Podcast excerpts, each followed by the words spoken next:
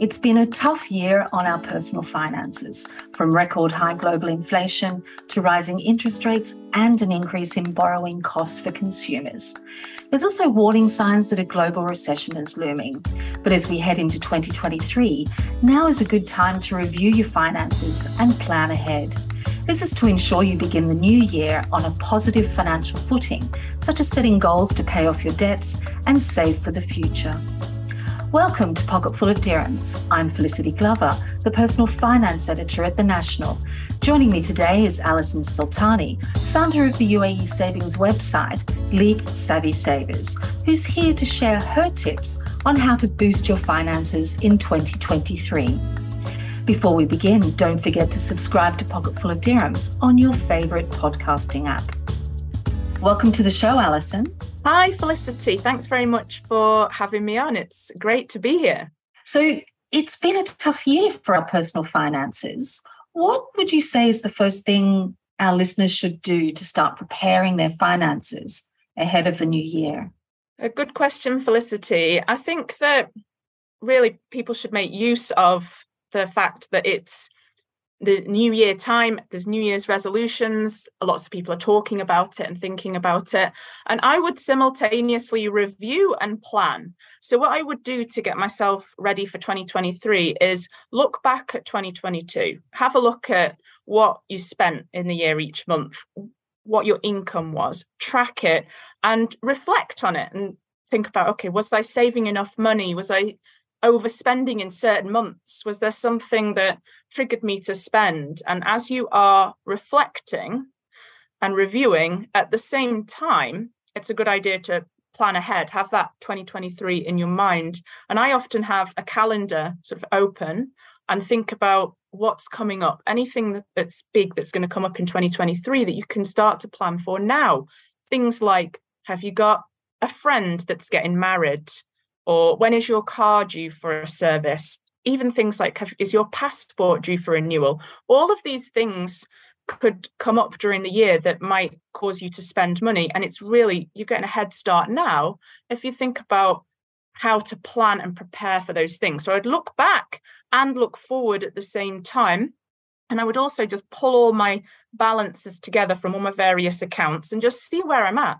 What am i looking like for savings um, debts, investments? What are all the accounts looking for? Are they on track? Um, are they where they're supposed to be, where I want them to be? Is there something that is really niggling at the back of my mind right now? For example, is there some, you might have a good healthy savings account, investments, but then you might have uh, maybe a few thousand dirhams on a credit card that you just haven't seemed to be able to um, pay off. So, could you make that a priority for 2023? Could you set yourself a main priority for the year? And then you're really getting ahead. So, that, that's the sort of process that I would do. Um, a lot of people make New Year's resolutions and say, I want to save more money. Um, but then they don't look back. They also, I think the key is to simultaneously look back at 2022 in order to inform yourself of 2023 because there's some things that might have gone well as well. So have a look. Okay, I did really well in a couple of months. I saved loads of money. I had great months. What were you doing in those months that you could replicate more going forward into 2023? That would also be something that you could do to set yourself up at this time of year. Great advice. But there's also a lot of talk about a looming recession now that central banks are tightening their policies and raising interest rates to rein in inflation. Do you have any advice on how to recession proof your budget or savings plans? Yeah, uh, there's a lot there's been a lot of talk about inflation and recession a lot of people quite worried about their finances um, and there has been a lot of changes in prices and costs going up so obviously that causes a bit of anxiety in a lot of people so the first thing I would do when you say re- recession proof your budget and savings plan is I would actually look at your budget categories if you are following a budget right now, or if you're going to make one moving forward into 20, 2023. Um, I would really raise those categories to reflect inflation. So, what I mean by that is if you keep your categories the same, um, let's say you were spending, I don't know, 700 dirhams a, a week on groceries and you're really finding that difficult and you keep going over it and now you're spending 800 900 it's not because you are overspending. It might well be because of inflation and the rising costs of things. So it's okay to increase your budget categories to reflect inflation. And i would say actually it's i would encourage people to do that because if you don't then you're kind of setting yourself up to fail in a way. So do increase your budget categories to reflect that um, and if you do need to reduce your savings temporarily while you while it evens out, then better that than actually end up overspending and go into debt, you know, accidentally. So I'd say first of all, adjust your budget accordingly. Um, second of all, I would say give yourself some grace because times have been difficult. We have had to go through um, a lot with inflation and recession off the back of um, the COVID. Um, and then I would say also check in on any debts that you are carrying. So it could be a mortgage, loans, credit cards, and see if you can fix an interest rate. See if you can call a provider, and if there's any way you can negotiate a deal. Um, there's a lot of times when you can, especially if you see interest rates um, going up. And I would say make it priority to pay off high interest debt, such as credit cards and loans, um, if you haven't already, because they, that will be affected by uh, increasing interest rates.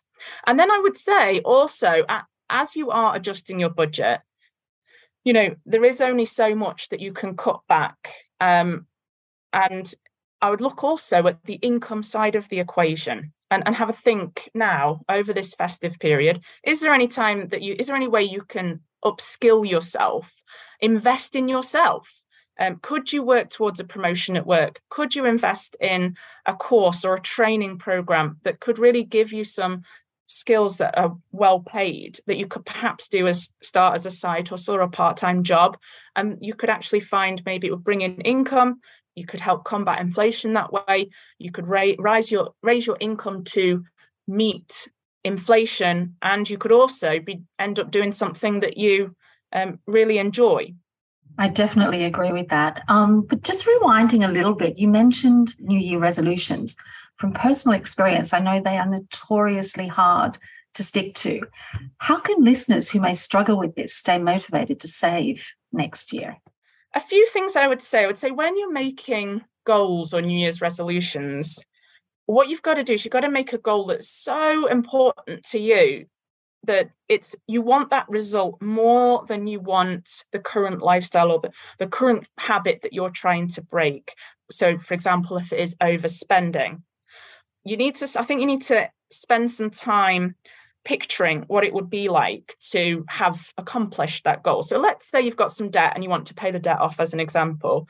Picture your life visualize your life being debt free without that credit card hanging over you and imagine having the flexibility to for example quit your job that you don't really like or work part time or retrain to do something that you love. Because you don't have that debt hanging over you, you would have the flexibility to do that and visualize what that would feel like without having those um, interest payments every month, for example. So, really do that as well. And then I think that it's also useful to create a goal that's got that's a, what I call a smart goal. Um, so, have some kind of number or measurement against it. So, for example, saying I want to save money it's very general and it could be if you save 10 dirhams you have accomplished that goal. Whereas if you say i want to pay off 5000 dirhams of debt by may then you have a clear timeline. You have some way of measuring whether you've achieved that goal in terms of saying okay by may have i done that? And then i would say put in some actual actionable uh, things and processes that you can do to achieve that. What are you going to do to actually do it? You might say, I want to save 5,000 dirhams a month. Well, okay, what are you going to do to do it? You're going to cut back? Are you going to get an extra job?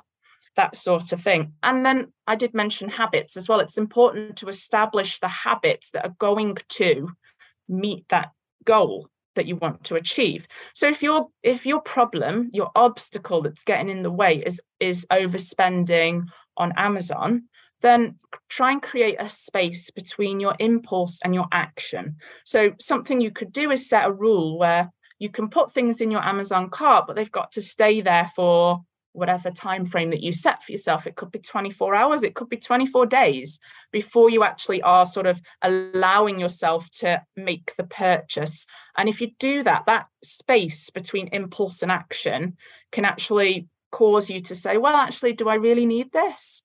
Finally i think joining a community of like-minded people is really useful. So it's really hard to achieve a goal if you're on your own but i think if you have a community of people and it doesn't have to be in person it could be online. You know you join some kind of follow some people on instagram or facebook join a community where you can actually with like-minded people you can stay motivated to stick to your plan and your goal because everybody's in it together so i think that that's something that could really help you to achieve your goal and think about those things as you're sort of setting your new year's resolutions Absolutely. And by joining those online communities as well, you'll probably, you know, discover new ideas on how to continue being motivated and find other ways to to save money too. Absolutely. So interest rates are on the rise, which is bad if you want to borrow, but it's actually good for savers. So the cash rate is at its highest level in years. Would you say it's better to keep cash in the bank or continue investing as you normally do? Or should only your emergency fund, for example, be in, you know, be kept as cash in the bank? If you can it is the perfect time to to keep investing because the a lot of the time the markets are, are down. And so it's a good time to um, buy into your um, funds because you'll get them at a cheaper price your stocks and your funds. So if you can um, to afford to spare some money every month carrying on investing is, is a really smart move especially if you've got a long-term mindset because um, if you're buying low then if you just wait it out you will see hopefully some good returns in the future and keeping too much cash in the bank right now, as you were saying, isn't the optimal use of your money because of the high rate of inflation. So, the rising cost of goods and services and the decreasing value of your money in real terms means that every day that your money's in the bank, just in cash, it's sort of losing its value. Having said that, if you do have sort of short term goals, short to medium term, maybe one year to five years, for example, if you're saving for a house, it would be wise to keep it in cash in a bank because there are there's a lot of volatility in the markets at the moment and that's probably set to continue. I can't predict the future uh, but it's set to continue. So it's probably not wise to keep money that you need in the next few years um, in in the markets invested i think that people are seeing an increase in interest rates in cash savings accounts with the in line with the rising interest rates, but it isn't quite as good as it first looks. Um, actually, in real terms, you might have been better off when the interest rates for savings accounts were sort of 0.2, uh, 0.5%, because even if you're getting a a return of 2.5% or even up to 4% in a savings account, when you compare that to the rate of inflation, your money is unfortunately still losing value. So any money that you don't need, you know, in the medium term, I would say is a good strategy to invest it in low fee diversified funds as your best strategy. Sure, the emergency fund, I would say keep it still in um, some sort of high interest savings account as as high of an interest return that you can that you can find. Obviously you may have to increase your emergency fund in line with inflation. So you might just have to review that emergency fund now. If you've decided to keep for example 3 months or 6 months of expenses that may well have increased. So you might have to pause your investments for a short term to increase that emergency fund. But again if you invest your emergency fund it may well be that you are forced to sell at a loss if you need it. The point of the emergency fund is obviously that it's there ready to support you if something crops up that you weren't expecting and planning for. And that really is useful account to have because that prevents you from getting into debt. And it also prevents you from selling your investments at a loss, so actually losing money um, in the market, which is what we're not looking at. But then again, I always say you've got to be able to be at peace and you've got to be able to sleep well at night. So if at this time you feel better having cash in the bank and you're able to find more peace with that and sleep better at night, then do it. Increase your emergency fund to a year if you need to, because it, that's the most important thing. Your well-being is more important um, than rates of inflation. So I would say that, but it's it's a tricky one for sure. Um, and if you can, if you are you know, fortunate enough to be in the position where you have some disposable income to invest, um, I would say it's a great time to do so. What about some saving strategies to help help us continue on you know the savings journey for the next 12 months? Is there anything a little bit different, you know, that we should be thinking about something outside of the box? In terms of saving strategies, before you you actually look at particular saving strategies, I always say frame it or underpin it with sort of three rules, if you like. These are the only three rules that I sort of live by when I am trying to save or embarking on a savings goal. They are game, try to gamify it or make it fun. So, what I mean by that is try to change your mindset and switch from, oh, well, now January's coming, I have to save my income, I can't have fun anymore you have to try to switch that around if you want to sustain the saving and actually still live a fulfilled life. So try to find a challenge or even track your progress um, on a sort of sheet like you can color in. I've got quite a few free savings challenges on my website that you can download and you can just color in your progress and you can just try and make it as fun as possible. So that would be my first sort of rule is try and make it as enjoyable as possible. Uh, my second one, similarly to that, is starting from a place of gratitude. So again, that mind, there's a couple of mindsets that people can go into saving money with. The first one is fear. So I'm really scared. I really need to restrict myself because I'm scared of inflation or I'm scared of um, getting into debt or whatever it might be. And if you come from a mindset of restriction and fear, then you are probably not going to sustain it because what you're going to do is it's all going to build up and your resentment might build up and then you'll end up on a spending spree or something like that may is more likely to happen if you come from that mindset whereas if you approach it from a place of i'm so grateful for all the abundance i already have then you're much more likely to be able to sustain that saving and the final sort of rule that I that I encourage people to sort of engage with if they're thinking of saving is slow and steady wins every time. So a lot of people with New Year's resolutions they make quite dramatic ones because they think I really have to make a difference to stay motivated. But actually it's usually the opposite.